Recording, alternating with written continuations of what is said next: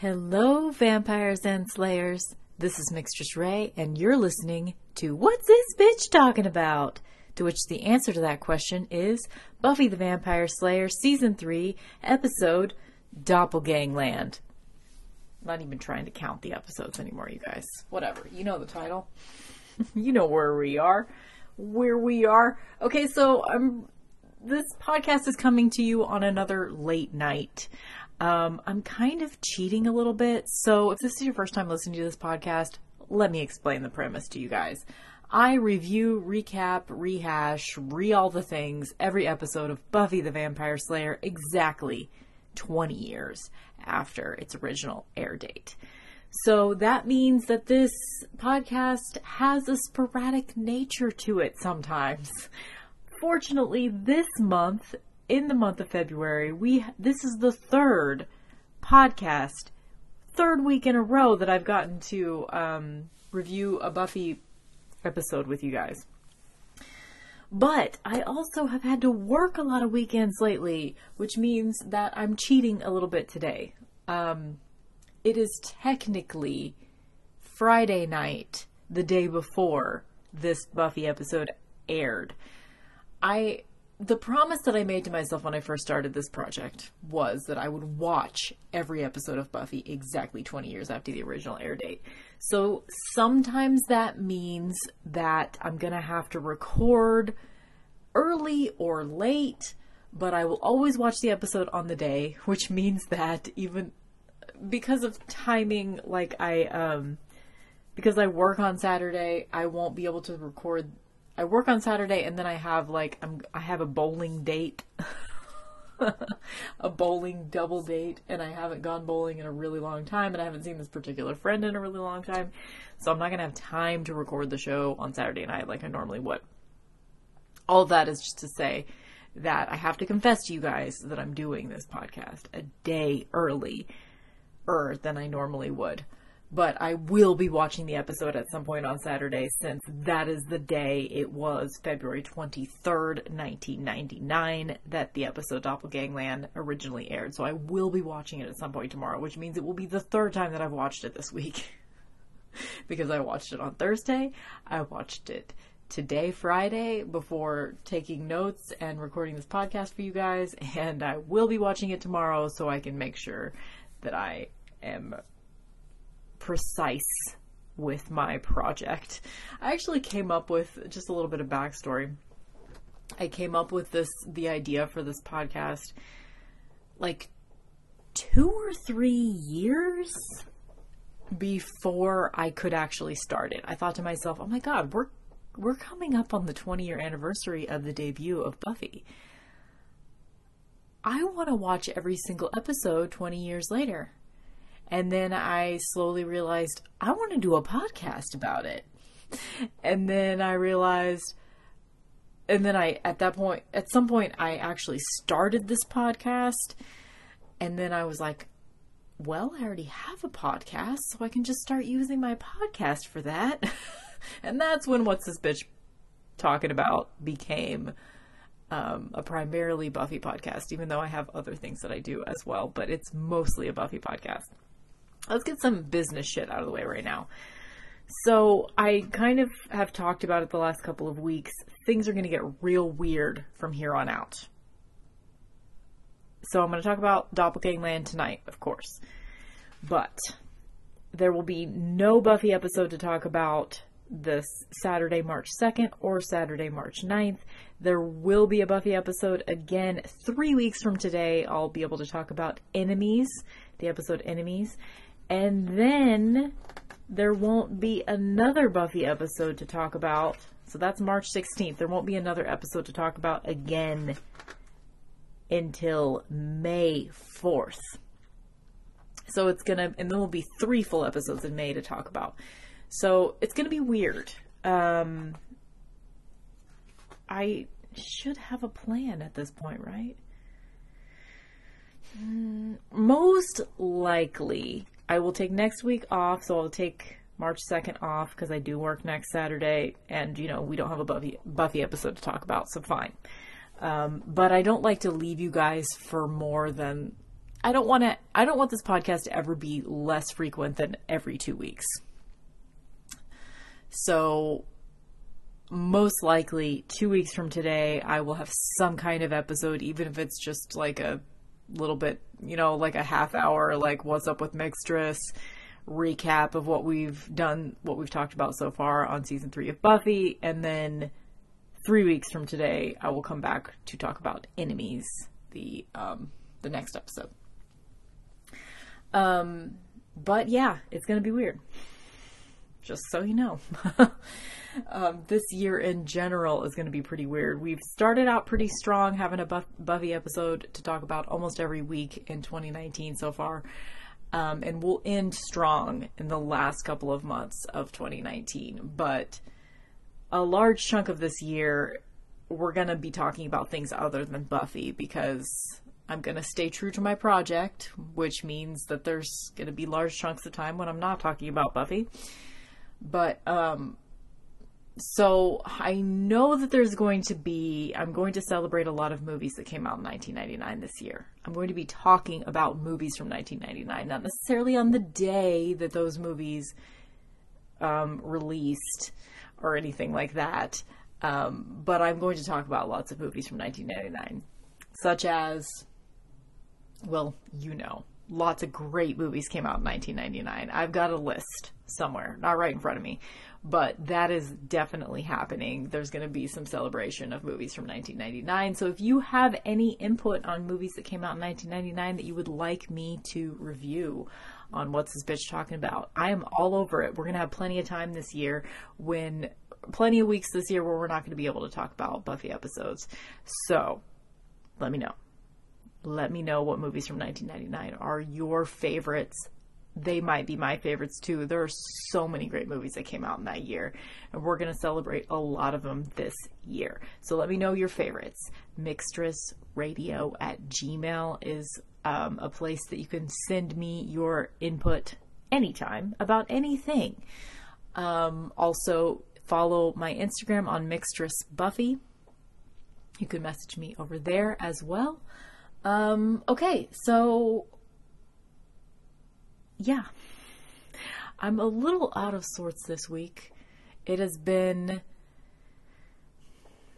kind of a tumultuous week. So it's kind of in the air, the tumultuous tumultuousness of this week. So if you've been feeling it too, you're not alone. Um, I hope that everything worked out okay for you. I hope that you maybe didn't even notice that it was a tumultuous week, because that's great too.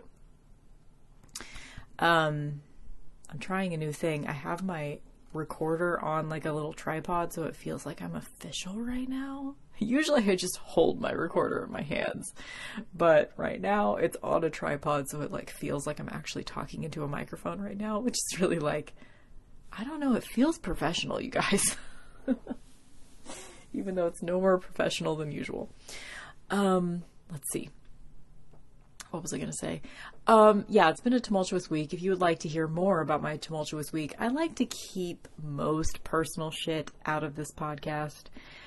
Um, but if you do want to hear more about it, I could really use the extra cash right now. Hey, if you become one of my patrons on Patreon, you get to hear every week I do like a podcast of edited together, the edited together intros of my weekly radio show. So I have a, re- a weekly internet radio show called Mixtress Radio that is free to listen to, but you do have to tune in at the right time and place. But if you don't want to tune in at a specific time and place, and you want to listen to it whenever the fuck you want, you can do that if you're one of my patrons. So if you would like to hear more about my tumultuous week and everything that's going on with me, um, if you become a patron, even at the dollar level, um, you can hear all of my Mixtress Radio podcasts anytime you want. So to do that, you just have to go to patreon.com slash Mixtress Ray. P A T R E O N, and Mixtress Ray is spelled M I X T R E S S R A E. So, um, yeah, again, uh, I try to keep all that shit out of the podcast for the most part. I want this podcast to be ninety-five percent um, pop culture related. So, um, you know, just in general, because yeah. Anyway, it's been a crazy week and I hope that you guys are all okay. I hope everything is great with you. So let's move on. Let's talk about this episode, Doppelgangland. This is the one where Vampire Willow crosses over into our universe and wreaks a little bit of havoc. um, not too much, just a little bit. This is a really funny episode. It's it's almost like it's a like how Buffy tends to have kind of a balance of heavier episodes interspersed with more lighthearted episodes just to kind of, you know, get you out of the seriousness for a second. This is definitely not a serious episode. Um, and it really showcases the acting talents of Alison Hannigan. So that is really nice to see. We get to see We get to see her being Vampire Willow. We get to see her being our regular Willow with more attention paid on her than normal. We get to see her being Willow, pretending to be Vampire Willow. So we get to see some nuance in the acting talents of Alison Hannigan this week. And that's pretty damn cool. It is definitely an enjoyable episode. Written and directed by Joss Whedon, so I hate to admit that it's a great episode because I'm mad at him these days, but facts are facts, America. It's true. um, if any of you guys are also fans of RuPaul's Drag Race, what do you think about that tie winning winner situation of RuPaul's Drag Race All-Stars Season four? It was a tie, you guys. Weird, right? Like, I think it should have just been Monet, but I'm really not mad at it being a tie. I think it's okay, but a lot of people are really mad about it. But anyway, whatever. Um, that's RuPaul's Drag Race. You're not here for that. You're here to talk about Buffy. But if you do really like RuPaul's Drag Race and you've been itching to find a great RuPaul's Drag Race podcast, let me just promote my favorite RuPaul's Drag Race podcast. It is called All Right, Mary. And they really get into, like, if you like this podcast, they get into, like, the nuances and the social ramifications of RuPaul's Drag Race, and they talk about, they talk about some deep shit sometimes. And they also make lots of puns.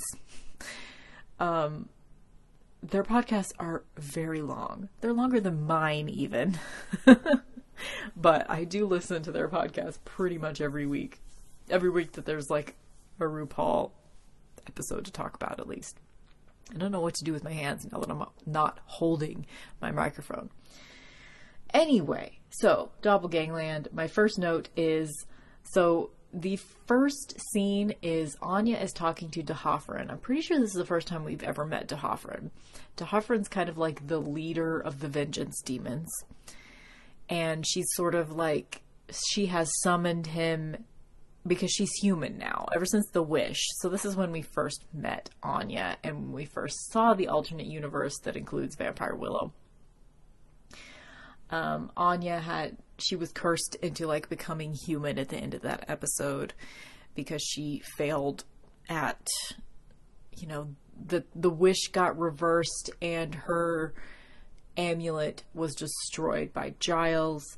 So she was cursed to living out her life as a human. So she went from demon to human and now she's cursed to living out a mortal existence, and she hates that. She's in high school now. She hates it. So she's like pleading with D'Hoffryn to reinstate her as a vengeance demon. And he's like, no, no, I'm not doing it. You have to do, you have to live out your mortal life, which doesn't really track. Later when we find out more about the relationship between Anya and D'Hoffryn, we'll find out that she is kind of his favorite, and she's sort of like the best of the best when it comes to vengeance demons, and he really loves her. You know, she's the favorite. She's like the favorite daughter. And I mean, not that we ever, we don't ever like find out a whole lot about like D'Hoffryn's character. We don't ever really feel sympathetic towards him or anything, but we do know that she is his favorite. So at this point, I'm sure they had no idea about this. This is the first introduction of D'Hoffryn. So I'm sure they had no idea that that was the relationship they were going to create between the two of them. And he's acting like he doesn't give a shit about her at all. You know, like they're, there's no indication that she is his favorite from this conversation, is what I'm saying. Anyway, so it's really funny because he just like basically completely refuses her. And at one point, Anya says, if you won't help me, then by the pestilent gods, I will find someone who will. By the pestilent gods. Pretty funny, right? So that's my first note, is her, her quote saying that by the pestilent god, she will find someone who will help her. And of course, the very next shot is Willow, um, because she's going to be the one that Anya's going to see if she'll help her. And Willow is hanging out in the courtyard with Buffy, and she's floating a pencil. And Buffy's talking about all these tests that the Watchers Council is putting her and Faith through.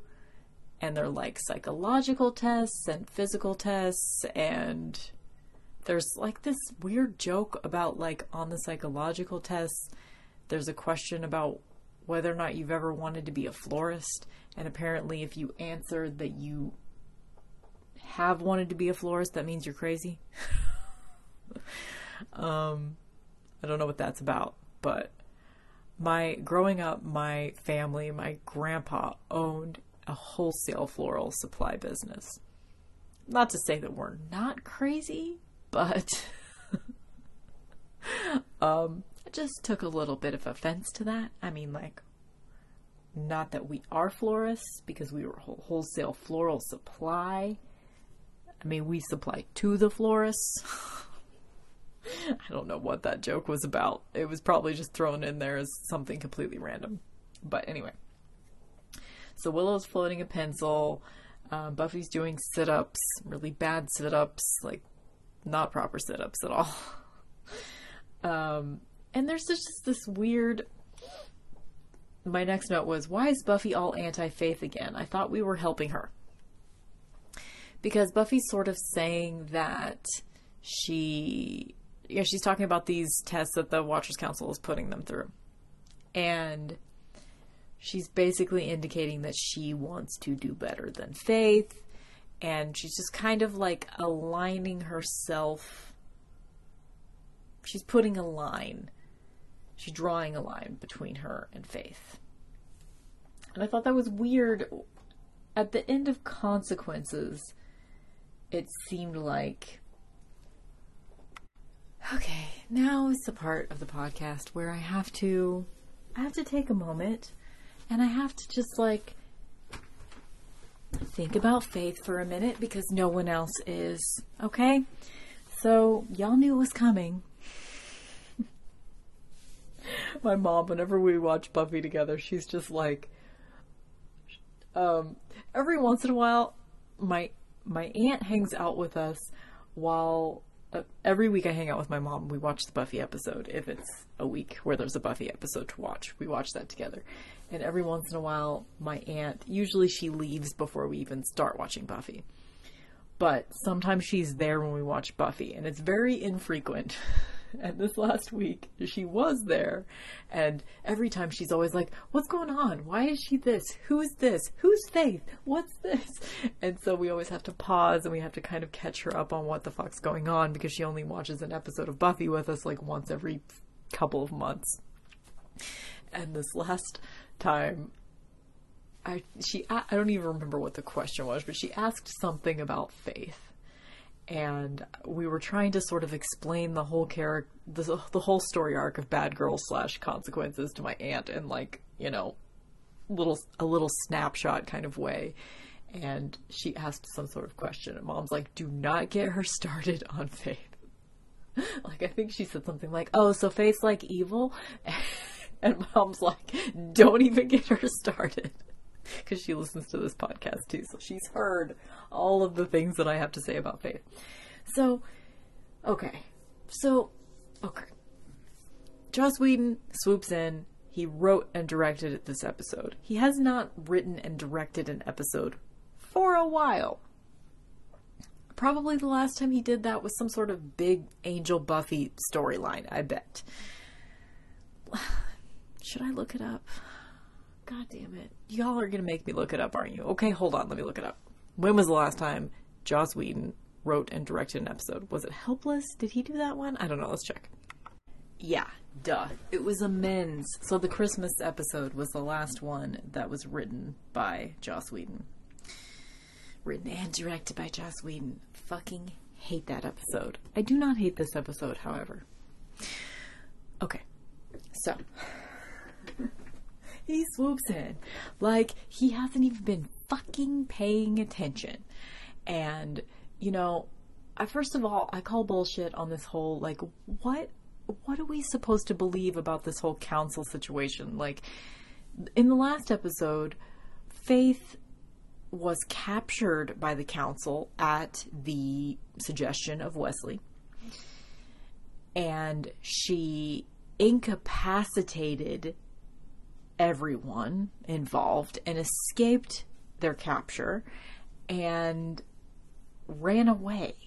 And the council's just deciding that they just need to put her through some physical tests of some kind, and they're also doing the same thing to Buffy.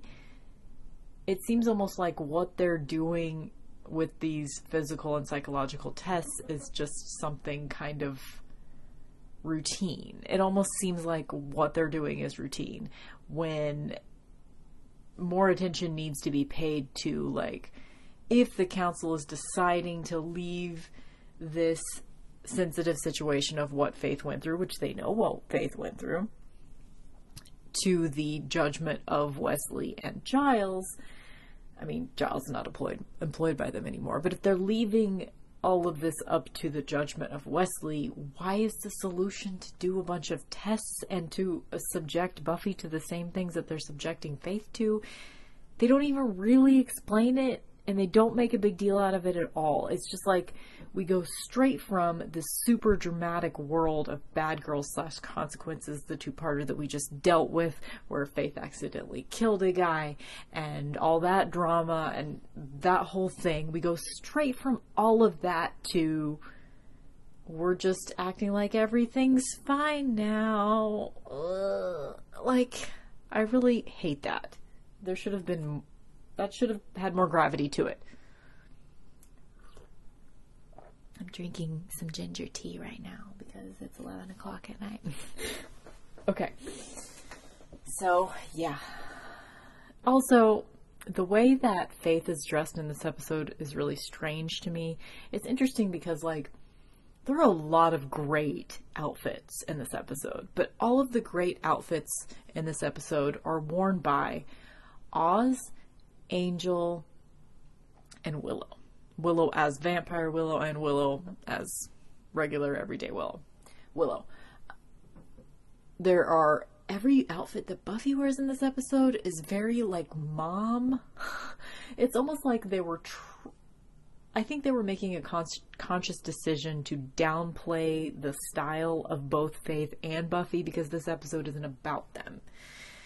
Which, fine, but, like, you can downplay their outfits in a way that makes them not noticeable, but they went the other way with it, where, like, their outfits are, like, just super uncharacteristic of them. Like, Buffy is, like, her hair is, like, mom hair, and her outfits are, like, are just, like, she, like she's dressing like a forty-year-old woman, and Faith is... wearing like this, like, sort of like a country tank top type situation. It's like white and it has this lace bordering on it, and she's wearing very minimal makeup, and it's just very weird. It just isn't right at all. Okay. So we're still just in the second scene where Willow and Buffy are talking outside and they're hanging out. They're just having a nice friend moment where like Willow's like, hey, do you want to go, do you want to go drink some mochas? And, and Buffy's like, well, I got to do this training thing, whatever. And Willow's holding the pencil and Willow just is saying kind of like disparaging things about Faith. And Buffy says, well, she had it rough. Dic- different circumstances. That could be me. And Willow says, some people just don't have it in them, or something to that effect. So this is kind of setting it up where, you know, Buffy actually has empathy for Faith and she understands that, you know, like Faith has been through some shit and she could, you know, nurture versus nature is this conversation essentially. And Willow's on the side of nature for whatever reason, because they have to set it up that like Willow doesn't think, you know, Willow thinks that somebody is essentially good or essentially bad at this point. But, you know, obviously they're setting that up because we're about to see different circumstances of Willow and she could be an evil vampire, you know? Um, the next scene is Snyder calls Willow and some kid named Percy, some football star kid, into his office and he basically threatens Willow. He basically tells her that she has to um, tutor Percy, and what he really means by tutor is do all of his homework for him, essentially. And there's this awesome exchange where um, Snyder's saying something like, for whatever reason, Percy is not motivated. Um, and Percy says, I'm challenged. And then Snyder says, you're lazy, self-involved, and spoiled. That's quite the challenge. It was really funny. Oh, it's like the funniest thing Snyder's ever said. My next note is Giles with a lollipop. That was just so cute. Giles sucking on a lollipop. I can't even take it. Um, when I was growing up and when I was first watching Buffy, at this point in the series, it's possible I was already watching it as it was airing. I know it was sometime in season three that I first started watching it. I don't know what episode I came in on, but at that point I had a crush on Xander. Um, I was never really into Angel, um, but I did have a crush on Xander the first time I watched the series, and I did not at all think of Giles as, you know, attractive. But watching it now, now that he is more closely um, age appropriate for me, like at this point, Anthony Stewart Head was probably in his mid to late forties and I'm thirty-six. So I am, you know, watching it, every time I watch it, I'm more attracted to Giles is what I'm saying. And him with a lollipop, cute as fuck. Okay, it's cute as fuck, and I know some of you guys agree with me on that. Faith is coming back in the scene. She's coming back with Wesley from like a some sort of training session as part of this whole training thing that they're having them go through, and Wesley's super out of breath and it's just a funny moment. And Faith has this awkward interaction with Buffy because it's Buffy's turn now. She has to go with Wesley to like do the same test that Faith just did. They're doing them separately, I guess. And um, she just sort of has this moment where, like, you can tell she feels really awkward, but she wants to connect with Buffy again, and she misses being so close to her. And she sort of, like, reaches out to, like, punch her on the arm, but then she ends up doing this, like, weird thing, and it's it's it's a pretty real moment where, like, you know, just that awkwardness that like, you know, you know, you've done something wrong, you know, you've done things to ruin a friendship with somebody and you're trying to reconnect with them and you're just trying to reach out, but it's just weird. And this particular interaction, I mean, it's hard to explain, but if you watch the episode, you know exactly the moment that I'm talking about. Um, and it's, it's just heartbreaking, you know, because, you know, I would love to see them being B F Fs forever. Um, and a lot of people would love to see them being more than B F Fs forever. That's fine. I realize I'm doing the pen number thing by saying B F F forever. Best friends forever, forever. Yeah, whatever. Anyway, best friends forever, forever, whatever. Yeah. Okay. So, Faith awkward moment. Faith wearing white, minimal makeup. Okay, I told you guys about that already. The next scene is, I forgot how early on this happens. Um, I knew that the mayor like secured an apartment for Faith, but I didn't know that it happened like the very next scene. The very first scene you see between the mayor and Faith, she is asking for a job. And the very next time you see the two of them together, he has gotten her in a fully furnished apartment. It's just this really cool, like, loft style apartment where there's like a little sectioned off area where she has a punching bag and like a little baby training area. She's got like a little tiny two chair, um, kitchen table situation. There's like a little balcony. She has a, you know, a bed, a PlayStation. He's just like showing her this fully furnished, beautiful apartment. And it's like her second day on the job. He just immediately saw that fucking awful motel she was staying in and gave her something better. Like, for all of his faults, he genuinely cares about Faith, and he's the only one that gave a shit enough about her to get her an apartment. I know I've said that before, and I will say it again. So, props to the mayor. I know you evil as fuck, but you care about our girl Faith, and you get points for that. Always. Okay, then. Is it annoying to you guys that you're hearing me drink tea right now? Should I pause it in the future if I'm drinking tea while talking to you? Or does it make you feel like a part of the experience that you're hearing me drink tea? Let me know either way. Mixtress radio at Gmail. Okay. So, and he says, no slayer of mine is going to live in a flea bag motel. There's a little interaction here where Faith is sort of thanking the mayor for giving her the apartment, and she kind of grabs him by the lapels and sort of, it's an almost like sexual moment where she kind of lets him know, she calls him her sugar daddy, and sort of like she's dropping the hint that she thinks that she needs to thank him in that way. She thinks that he wants her to thank him in that way, which totally makes sense that that would be a part of her character. All the things that she's been through, that she would think that he wants some sort of like sexual compensation for this. And he just sort of says, now, I'm not about that. I'm a family man. And this particular exchange, I mean, that's, that's great. That's, it puts, just totally ties a bow on that situation where you don't ever have to think of the mayor as that kind of asshole. Which is great. It's great to like close the door on that immediately before it even happens. That they're not going to have that kind of relationship. Thank God.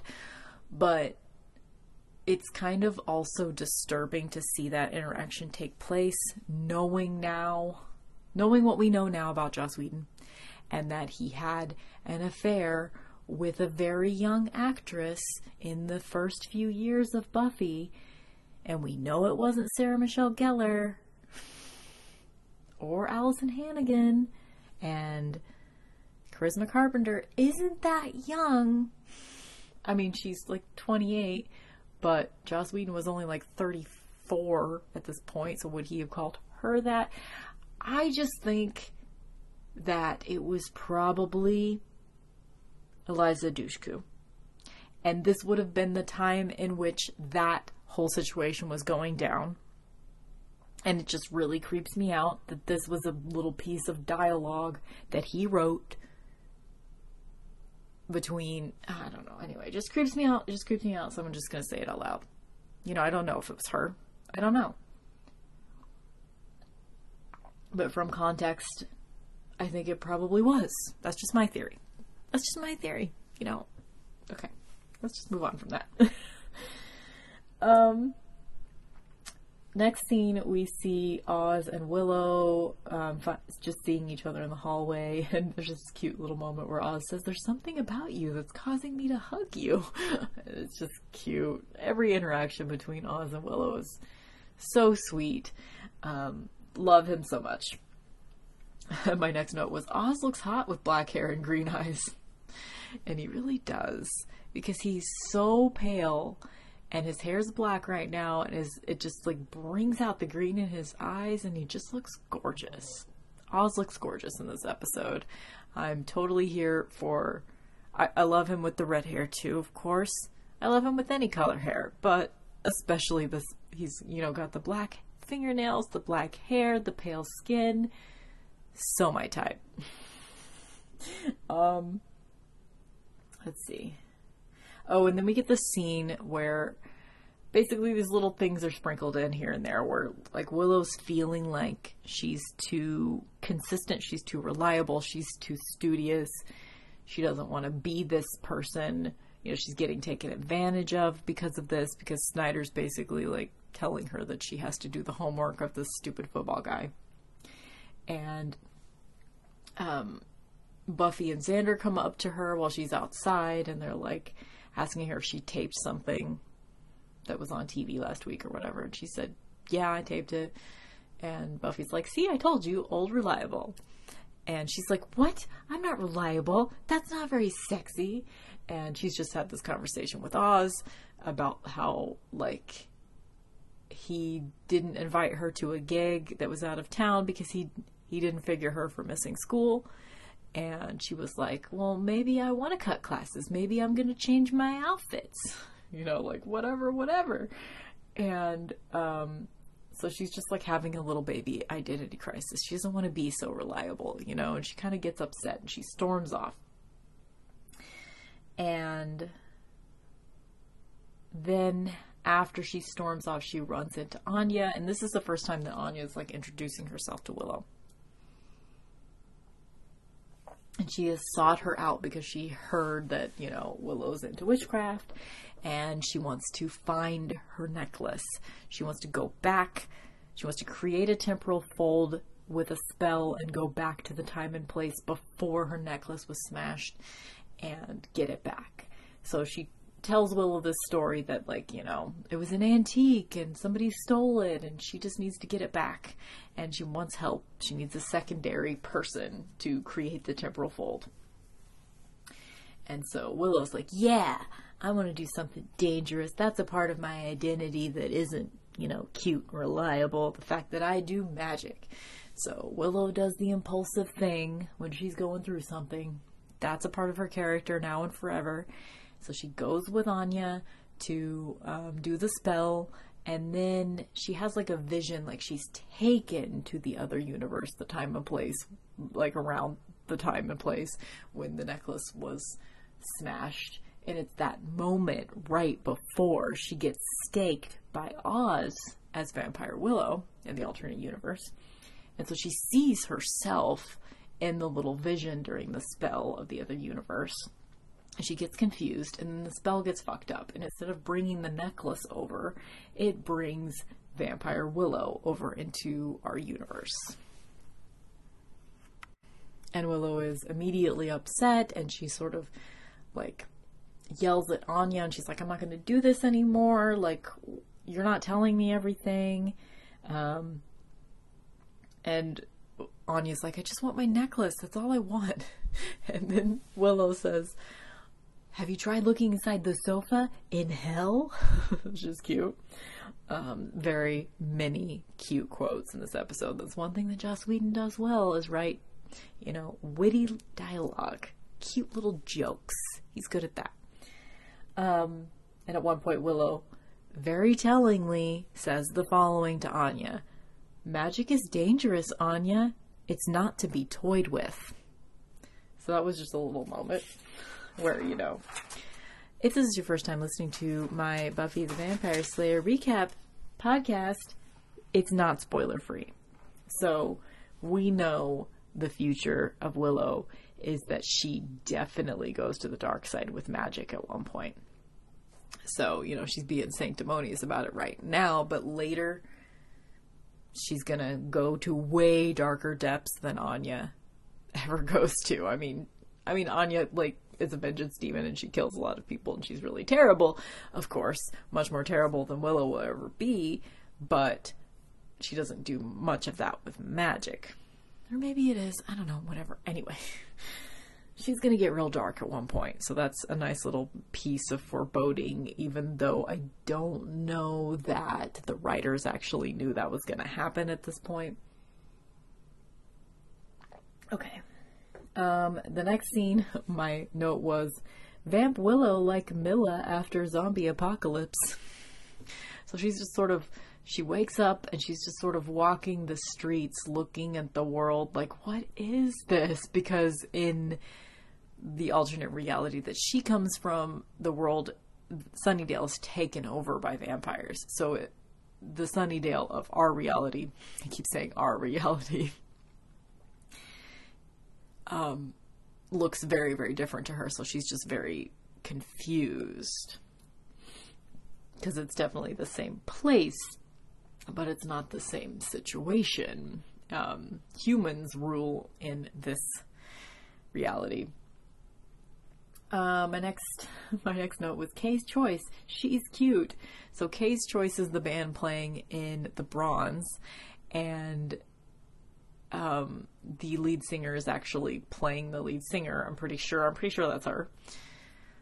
And she's just so cute. She has this just like this aura of earnestness, and she has this like super bleached kind of dry hair that's not not really dreaded, but kind of almost like on the verge of being dreaded, and she's just cute.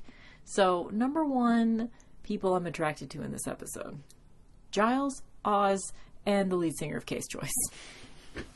Whatever her name is, I didn't look that up beforehand. So cute. What do you guys think? Did you find her cute? I just found her so cute. So Vampire Willow, she's walking around inside the Bronze. She sees Percy. He's, he comes up to her and he's like, you're supposed to be at home doing my homework. What's up? You know, weird outfit because, you know, Vampire Willow has like this, um, really elaborate, like corseted top. Like it's not a corset, but it's boned and it has a busk and it has laces in the back and like, but it also has sleeves and a whole bodice situation going on. It's, it's a thing. So he's like, wow, weird outfit, you know, like, why aren't you at home doing my homework? And she just sort of looks at him and she says, bored now. And she kind of throws him across the room and, um, so she scares the shit out of Percy, which is great and fun and satisfying, of course. Um, and then Xander shows up. It looks like he's wearing sweatpants. Like, what is the deal? Why did the costume people decide to really step it up? I mean, I understand why they stepped up the costume design for the characters that are, like, the center of this episode. Like, Oz and Willow and, I mean, even Angel looked great in this episode, but then like Xander, Buffy, and Faith have like crap for clothing in this episode. It just doesn't make sense to me. But anyway, I'm way too distracted by fashion. And my next note is, is Xander wearing sweatpants? Buffy has mom hair. So, um, Buffy shows up, Xander is like talking to Willow and like, he's like, okay, like the last conversation that Buffy and Xander had with Willow, you know, she was really mad and she stormed off because they called her reliable. So she, and she actually says, maybe I'll change my look. Maybe I'll cut class. So they both think, oh, she wasn't kidding. She really did change her look. And so they try to be like, hey, nice look. Like it's really extreme, but like you got this leather thing going on and we love you, Willow, you know. And um, at one point, she sort of flashes a vamp face at them. And she's being really rude to them, of course, because this isn't the Willow Willow. This is Vampire Willow from the alternate universe. And she kind of flashes um, her vamp face for a second.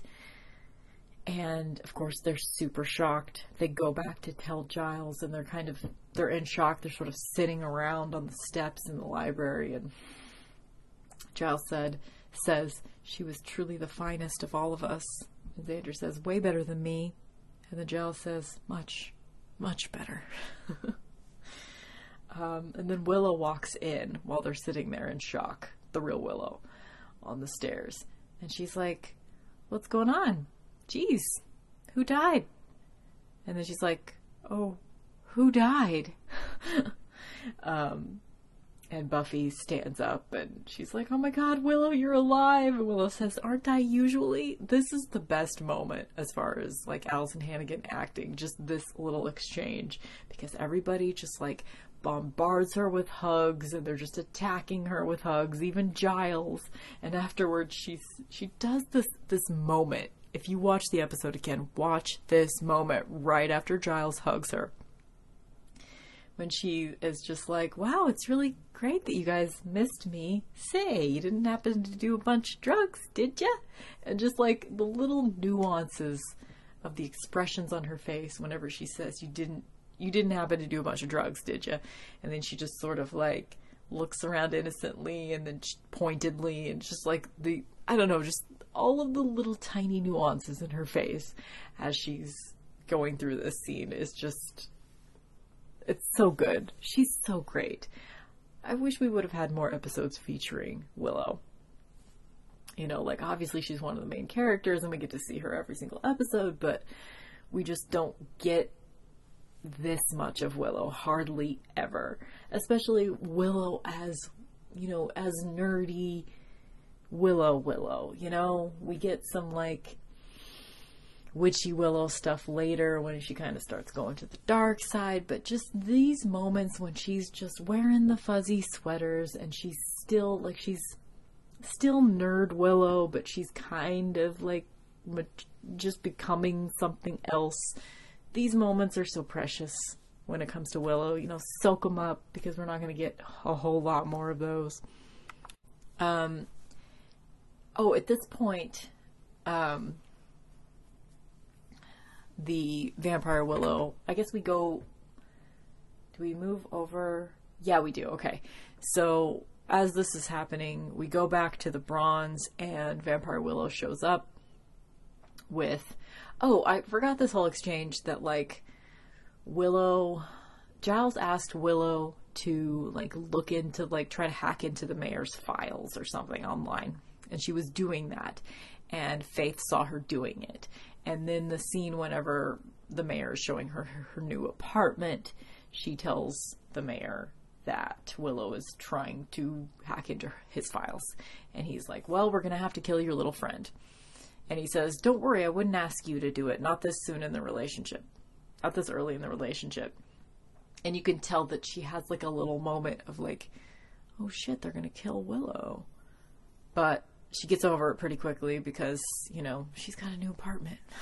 I'm not saying that's, you know, a good reason, but um, she's going through a lot of shit right now. I mean, it's not okay. It's not okay that she does not warn Willow. This is, I mean, Faith is fully on the dark side. I'm not making excuses for that.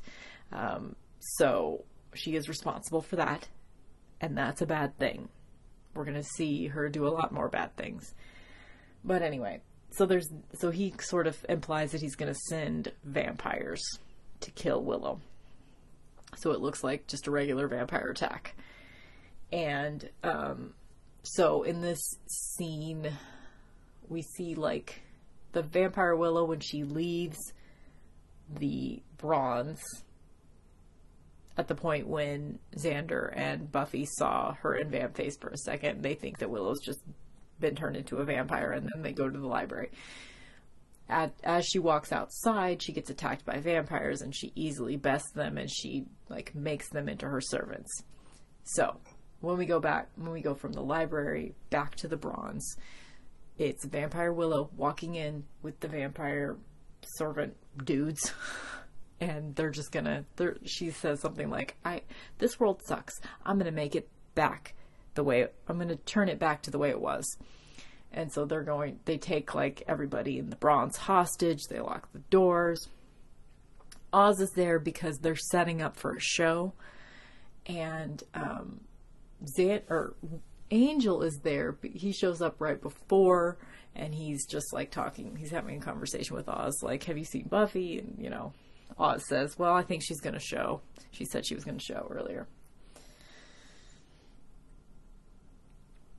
And then Vamp Willow shows up, and she takes over, and locks everybody in and all that shit.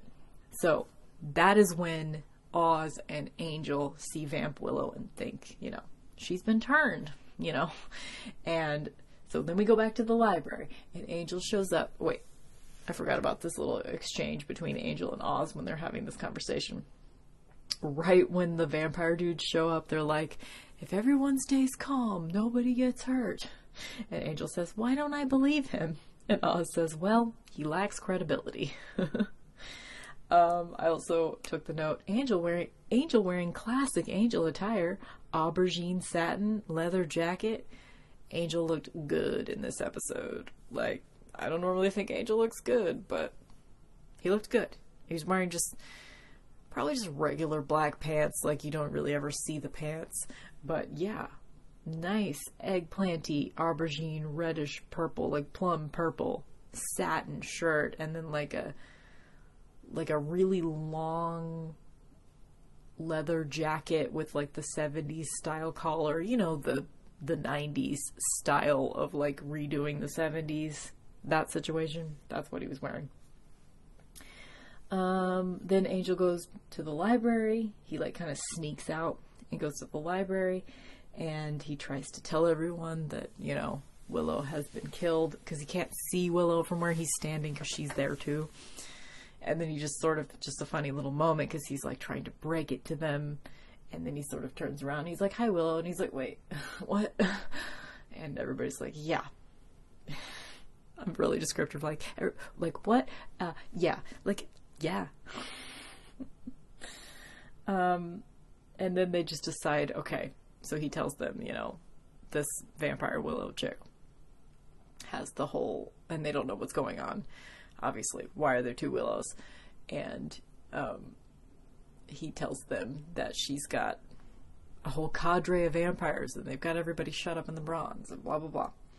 So they all leave together to go stop that situation. And there's just this little moment while they're walking down the hall where Buffy says, should we call Faith? And Giles says, I don't want her in combat yet. Not in front of citizens, not around citizens. So I'm glad they threw that in there because I think that was important. And I think that also makes sense.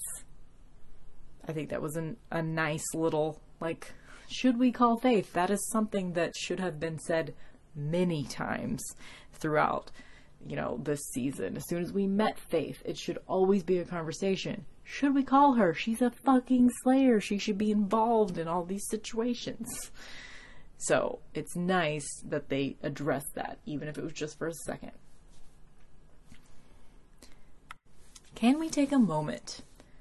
I can't believe I haven't done it yet, but let's take a moment to appreciate Willow's fuzzy sweater game, especially in this episode.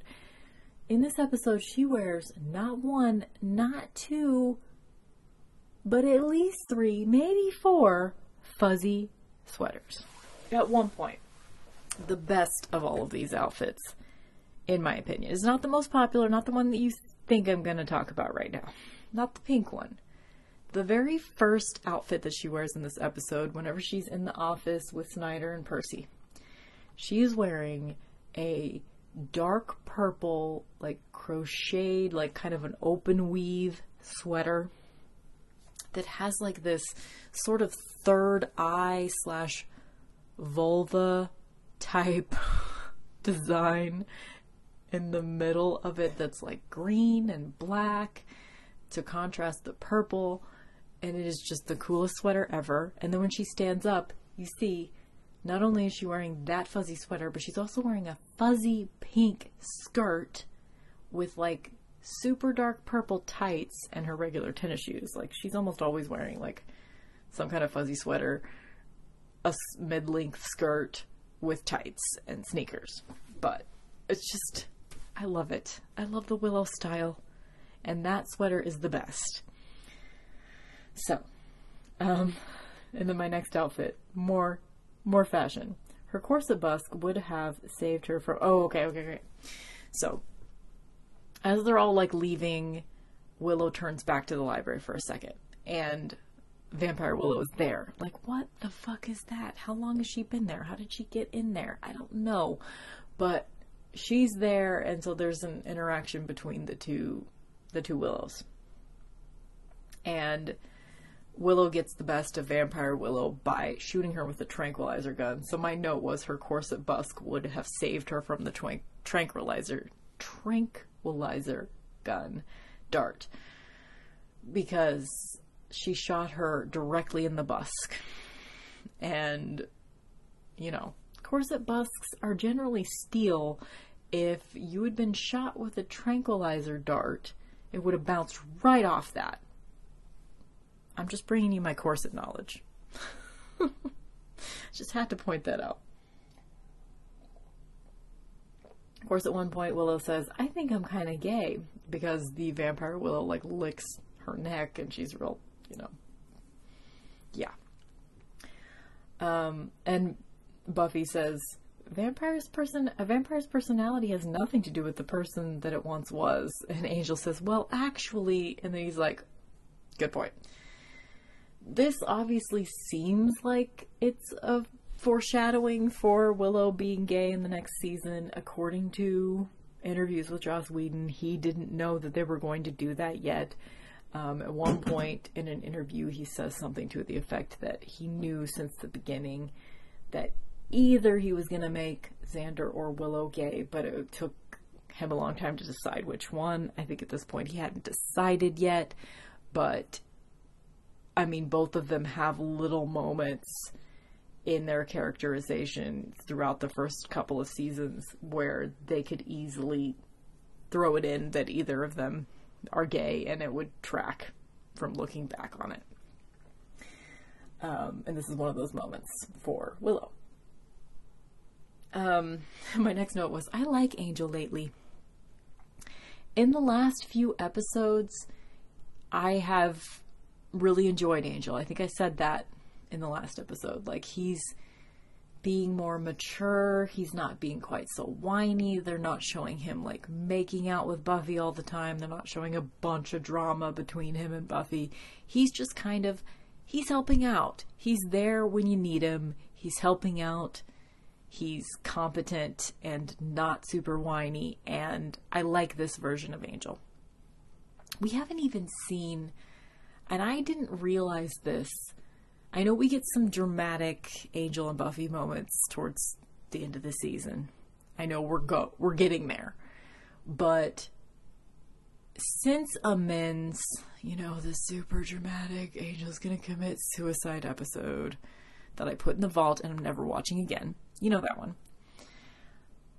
Since then, we haven't seen Buffy or Buffy and Angel kiss at all. Like, I think we're supposed to think that they're kind of back together. I'm pretty sure, because they were holding hands when it snowed at the end of Amends, and I think we were supposed to think that that was them deciding to have some sort of relationship. But we really haven't seen, I don't think we've seen them, like, making out at all since then, and I think that's nice. I just, I like where their relationship is right now, because they're not flaunting it. They're not being super dramatic. And I don't know. I just like Angel right now. It's not going to happen often, so I might as well point it out. Um, Cordelia shows up. So, okay. At one point, okay, so everybody comes back when they realize that Willow's not with them, and they see that, you know, Vampire Willow's there. They lock her in the book drop, and they put her in Willow's clothes because they've decided that Willow's going to impersonate Vampire Willow as they go back to the Bronze. So they've got her in the corset getup now. And Cordelia shows up while Vampire Willow in Willow's clothes is locked up in the book drop. And of course, she doesn't know any of what's going on at all. And she's wearing, like, fucking, like, a prom outfit or something. It's, like, super fancy. Like, she looks like she's going to the opera or some shit. And, like, I think she's, you know, showing up to, like, flirt with Wesley or whatever. And she's got books. And she's acting like she wants to check out books. Whatever. And she shows up and she's like, why are you in the book drop? How did you lock yourself in the book drop? And so Vampire Willow's just like, let me out. I just like books. And I got stuck in here. Me.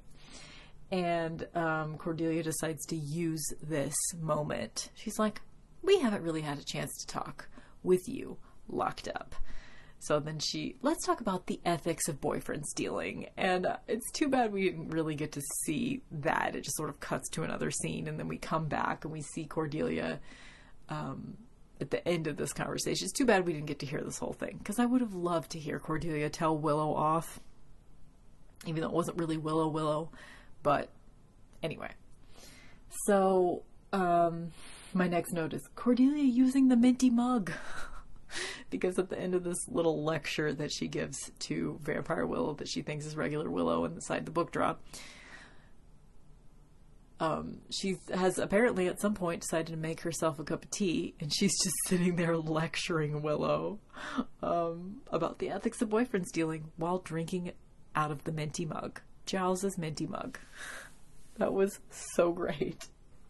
That was one of the best moments of the episode.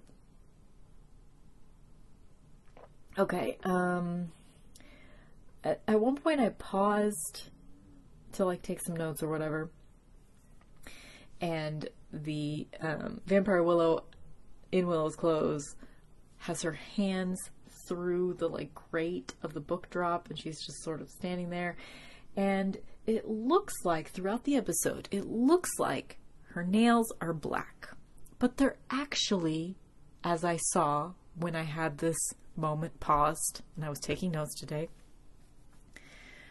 her nails are actually super super dark red, like super blood red, so dark that it looks black. So I had to note that, because that's one of my very favorite nail polish colors, by the way. I like all colors that appear to be black, but when you look really close, you realize they're actually really dark red, or really dark green, or really dark purple, or whatever. Really dark brown. I like things that read as black, but aren't actually. You know what I'm saying? Um, so I had to point that out. And I, while I was um, doing my radio show broadcast tonight, I painted my nails that same color. So I've got Vampire Willow and nail polish on right now. Um, let's see. My next note is Wesley saves Cordy. Wesley is very funny. So we get this nice little exchange with, um, so Cordelia does let Willow out of the cage when she finishes her lecture, and she immediately, like, tries to eat her, of course, and she's chasing her through the halls of the school, and Wesley shows up and he fins off Um, Vampire Willow with, you know, a cross and some holy water. And it's just a nice little moment. Um, again, I want to point out that Alexis Denisof, who plays Wesley, and Alison Hannigan, who plays Willow, this was when they first met, and they are now married. So these are one of, this is one of the very first scenes that they ever did together, and they were probably just starting to, like, think about maybe they like each other, and I just like to think about that. um, okay. Um, there's this whole storyline where, like, Willow doesn't want to kill the Vampire Willow. Like, for whatever reason, she stops Buffy just in time whenever she's about to stake her when they're all back at the Bronze. And I, I, I guess I don't really have anything to say about that. Uh, I mean, I guess I get it, because somebody that looks like you, you want to give them a chance, I guess. I don't, I don't know. I didn't really, like, connect to that, so I don't even know why I'm talking about it. Um, Vampire Willow was immediately killed back in her reality, so they... You know, Willow sort of makes a big deal about how she doesn't want to kill her. Like, it just feels weird. She stops Buffy from killing her. They decide to do a spell to send Vampire Willow back to her universe instead of killing her. And you get to see, like, immediately when she's transported back, she's transported right back to that same time and place where she was taken from. And it's just that moment right before Oz grabs her and impales her on that broken piece of fence or whatever it is. And that's the end of the episode, is Vampire Willow still getting killed in her own time and place. So she did make it.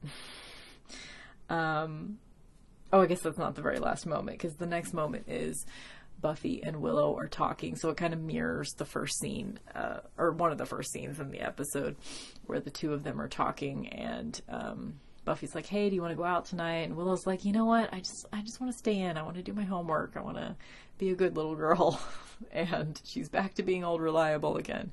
But then Percy shows up, and he has the outline done for his report that he was supposed to be doing, and he, like, hands her the outline, and he's like, let me know if I need to flesh it out more, and and he gives her an apple, and he's just like, because he's totally scared of her now, because the last time he saw Willow, it was Vampire Willow, and she threw him across a pool table or whatever.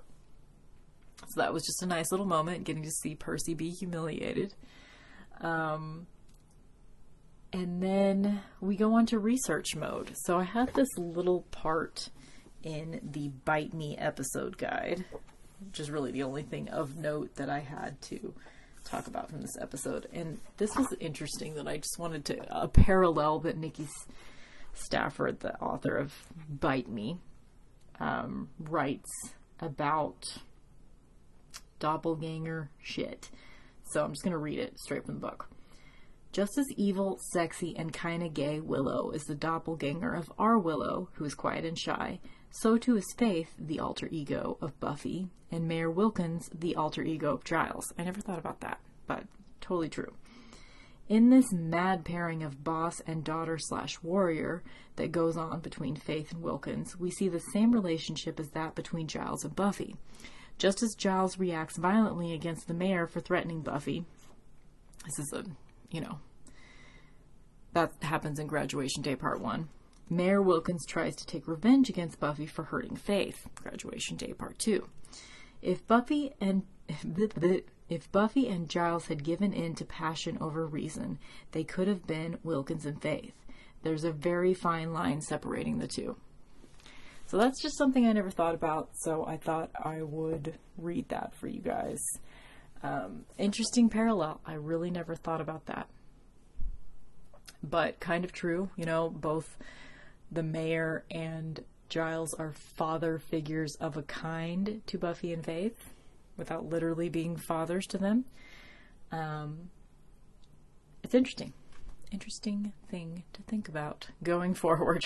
So Nikki Stafford is, she writes, I mean, they're, they're, you know, usually only like a page and a half or so for, for each episode to do like the summary and like any of her thoughts on it.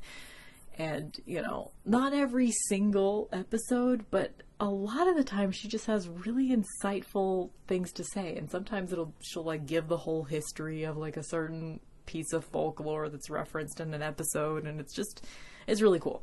If you have ever wanted to own an episode guide of Buffy, I know I've promoted it many times, but if you haven't heard me do it before, Bite Me, the unofficial guide to Buffy the Vampire Slayer by Nikki Stafford.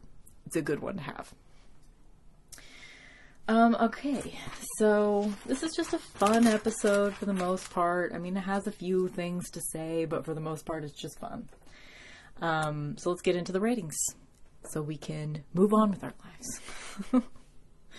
um, yeah, I don't have a whole lot of like intellectual shit to say about this episode. Um, there's like, you know, half of it has good fashion and half of it doesn't. It's great to see Anya again. I mean, everybody pretty much, you know, everybody's on top of everything. It's, it's a good episode all around. Um, so let's get into my object of the episode. If this is your first time listening, I would like to pick every episode of Buffy. I like to pick something that I would like to pluck directly out of the episode and keep for myself for all time. And in this episode, it's Willow's fuzzy purple third eye sweater. I love it. I would wear it all the time. It's awesome. So that is my featured object of the episode. Outfit of the episode, this is going to be unexpected. You know, I wanted to give it to Vampire Willow because I do love a corseted top and some vinyl pants. But I'm pretty sure I gave it to her. I gave her outfit of the episode whenever we first saw this outfit in The Wish. So instead, I'm giving outfit of the episode to Oz this time. and that is for his, at one point he was, he wore some good outfits in this episode. Both of his outfits in this episode were good, but the outfit that he wears throughout most of the episode, he was wearing a black t-shirt with red, um, with a red graphic on it that said Psychic Palm Reader, and then he, it was like a t-shirt, and then over that he had like um, a collared shirt unbuttoned that was like, it looked like the Wave painting, um, you know that, I think it's a Chinese painting that's just like the Great Wave or whatever. It had that sort of design on the bottom of the shirt. So it was a blue shirt and it had that wave design on the bottom. Um, and then like his pants were just like sort of an olive green khaki type situation. It was such a nineties outfit, and it's just like, back in nineteen ninety-nine, that was when I was first like attracted to boys, so this style is always going to speak to me. It might look cheesy and terrible to someone else, but this is the style that works for me, and Oz was is totally the guy that I would have dated in high school. um So Oz gets outfit of the episode. M V P of the episode, I mean, I gotta say it's Willow, because I mean, she really is obviously featured in this episode, but she also, you know, she really conquers some fears when she dresses up as Vampire Willow. And I mean, we didn't really talk about that, but whenever she goes to the Bronze and impersonates Vampire Willow, like, she's really brave. You know, she is able to, she's not doing a very great job, but she's doing well enough that everybody like believes that she is Vampire Willow. Um, And she just, you know, she was very brave, very, very brave to do that whole thing. And it was cute. I mean, it's really Alison Hannigan is the M V P of this episode, because her acting in this episode was excellent. And I don't know why they didn't utilize her more. Anyway, so quote of the episode, whenever um, she has just been found out as not actually being Vampire Willow, whenever Anya and Um, the other vampires realize that it's not really her, she says, "I'm a blood-sucking fiend. Look at my outfit." So that's the quote of the episode. Um, five by five ratings of this episode. Treatment of women in this episode is our first rating out of five. Um, I don't think women are treated badly in this episode, and there's lots of like little like lesbian sus- subtext, which is fun. um I think it's okay. Like, nothing is standing out to me as being like sexist in this episode. Yeah, I really can't think of anything. So I'm not going to give it a perfect score, because, you know, it's just not. I'll give it a, you know, because there's that moment where, like, basically the show paints it like Buffy can only have one good female friend. So, you know, it's always a rivalry between Faith and Willow right now. So Buffy was super into Faith a couple episodes ago, and she was neglecting Willow. And then now she's back to being, you know, B F F with Willow again, and she's sort of making it known that she doesn't really like Faith that much anymore. Like, you can't have two female friends. So for that, I am taking a point off. So it's only getting a four for treatment of women, because, you know, you, it, that is just a stupid, antiquated thing. You can have more than one female friend. It's, it's a thing. You can do that. Um, and then as far as enjoyability of the episode, I mean, it was really enjoyable. Like, every moment was fun, really. There was lots of great jokes. Like, you know, some plot points were not the best, but it was okay. It was really good. I mean, I don't really like doing this, but I'm going to give it a perfect score. I'm going to give it a five. It was good. You know what? No, I'm not. I'm going to give it a four point five, because I love doing math. Not really. But because I would have liked to have seen some more Faith. I mean, let's be honest. Uh, more Faith, maybe more Cordelia. Um, Okay, so that means I'm going to get out my calculator here. Four times four point five. So this episode gets an eighteen as the final five by five score. All right. So I will see you guys probably in two weeks. So not the second, but I will come back on Saturday the ninth to talk about something or other. I don't know what. And then we'll be back three weeks from that to talk about an actual episode again. And then we will go from there. So what do you guys think about Doppelgangland? What do you guys think about Buffy? What do you guys think about this podcast? What do you guys think about my radio show? Validate me. Anyway, if you would like to become a Patreon, I would so, so, so appreciate it. And you could hear all of my podcasts um, of my Mixtress Radio uh, broadcasts from every week. And um, so the way to do that is patreon.com slash Mixtress Ray. And then if you would like to um, send me like a tip on PayPal, um, with or without rewards. If you want rewards, I'm doing tarot readings right now. So um, basically, if you send me three dollars, I will do a three card slash three song tarot reading. I like to shuffle songs to go along with the cards that I pull. So um, three dollars gets you a three card reading, nine dollars gets you a nine card reading. So um, the way to do that is paypal.me slash Mixtress Ray. Um, and I will see you guys in two weeks. Bye.